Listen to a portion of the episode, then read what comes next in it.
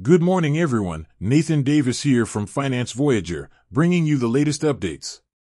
Today, we delve into the significant development in the solar industry, where China's top solar companies are making a major move into the U.S. market. We'll explore how this impacts the U.S. solar sector, the financial dynamics under the Inflation Reduction Act, and the broader implications for the stock market. Stay tuned for an in-depth analysis of this pivotal moment in the renewable energy landscape.